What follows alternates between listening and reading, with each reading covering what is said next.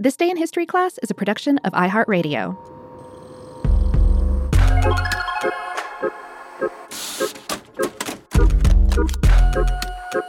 Hello, and welcome to This Day in History Class, a show that infuses a little history into the bloodstream of your day. I'm Gabe Lusier, and in this episode, we're talking about a notable diary entry that gave the world its first description of a gruesome new medical procedure, the blood transfusion.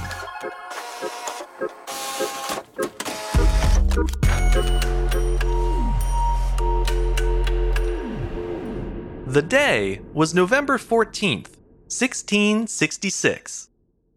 English diarist and politician Samuel Pepys wrote the first known description of a blood transfusion. He had overheard the story of the medical experiment while having dinner at a London pub. Pepys was administrator for the Royal Navy and a member of Parliament, but he's best remembered today for his many detailed diary entries, which offer a rare look at daily life in London during the turbulent mid-17th century. Pepys wrote extensively on notable city events such as the Great Fire and the Great Plague, but he also wrote about everyday life, and sometimes about medical breakthroughs that he heard about secondhand in a pub. As far as we know, the blood transfusion Pepys wrote about was only the second such procedure in the world. The first was performed a year earlier by a physician named Richard Lower. In both cases, the blood transfusion was carried out between two dogs, and in both cases, the donor dog did not survive the procedure. These successful transfusions, or half-successful, occurred just over 40 years after William Harvey proved that it's the pumping action of the heart that circulates blood through the body. It's worth noting that an Arab physician named Ibn al-Nafis had proposed a similar notion in the 13th century, but most European researchers of the era didn't have access to his writings. As a result, prior to Harvey, most Western physicians adhered to the ancient Greek belief that the liver was the organ that circulates blood. In fact, medical understanding of the circulatory system was so poor that when Pope Innocent VIII was on his deathbed in 1492, his doctor tried to orally administer fresh blood to keep the Pope alive. And no, it didn't work. As soon as Harvey published his findings in the early 1600s, the medical community became fixated on the possibility of adding blood to a person's body to replace blood that had been lost. Physicians started designing instruments for such a procedure and began experimenting on animals. Richard Lower performed the first successful dog-to-dog transfusion in 1665, but his account of that experiment wasn't published until over a year later, about a month after Samuel Pepys wrote his diary entry. On the night of November 14th, Pepys stopped by the Pope's Head pub after visiting his wife's sick brother. He met up with some friends who had just come from a Royal Society meeting where they had witnessed the world's second successful blood transfusion. The procedure, though scientific in nature, was grisly nonetheless. The dogs were tied down, and the arteries and veins in their necks were opened. Blood was transferred from one dog to the other through goose feather quills inserted into the blood vessels. Pepys recounted his friend's observations, writing, quote, "The experiment of transfusing the blood of one dog into another was made before the Society by Mr. King and Mr. Thomas Cox upon a little mastiff and a spaniel with very good success, the former bleeding to death, and the latter receiving the blood of the other, and emitting so much of his own as to make him capable of receiving that of the other. This did give occasion to many pretty wishes, as of the blood of a Quaker to be let into an archbishop, and such like.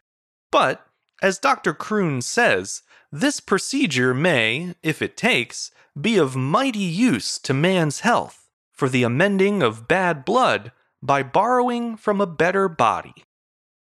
As a quick note, the word pretty could also mean clever, interesting, or skillful in the 1600s, so Pepys was likely saying that the success of the procedure led people to imagine other clever uses for it, such as in human medicine.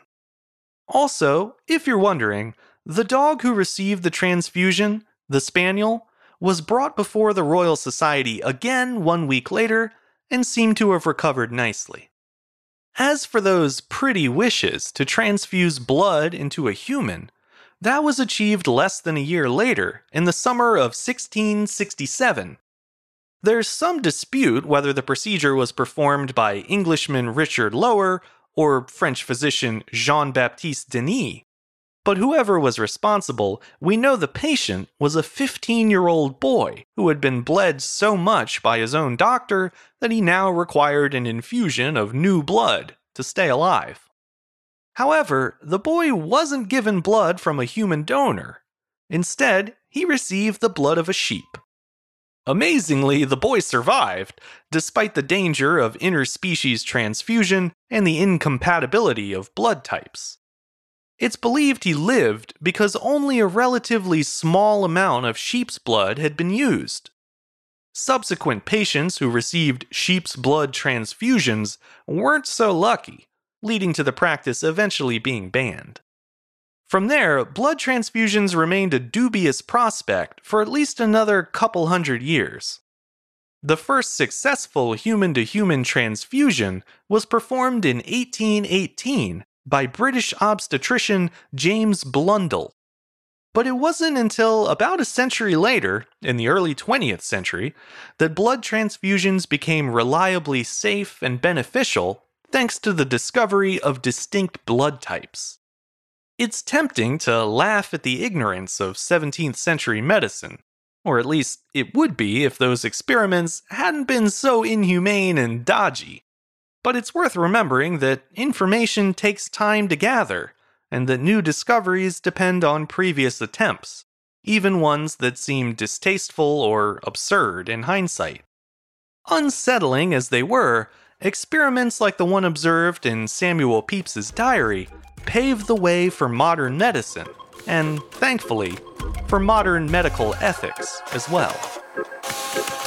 I'm Gabe Lusier, and hopefully you now know a little more about history today than you did yesterday.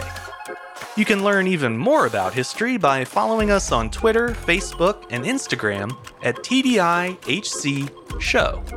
And if you have any comments or feedback to share, you can send it my way at thisday@iheartmedia.com. Thanks to Chandler Mays for producing the show, and thank you for listening. I'll see you back here again tomorrow for another day in history class.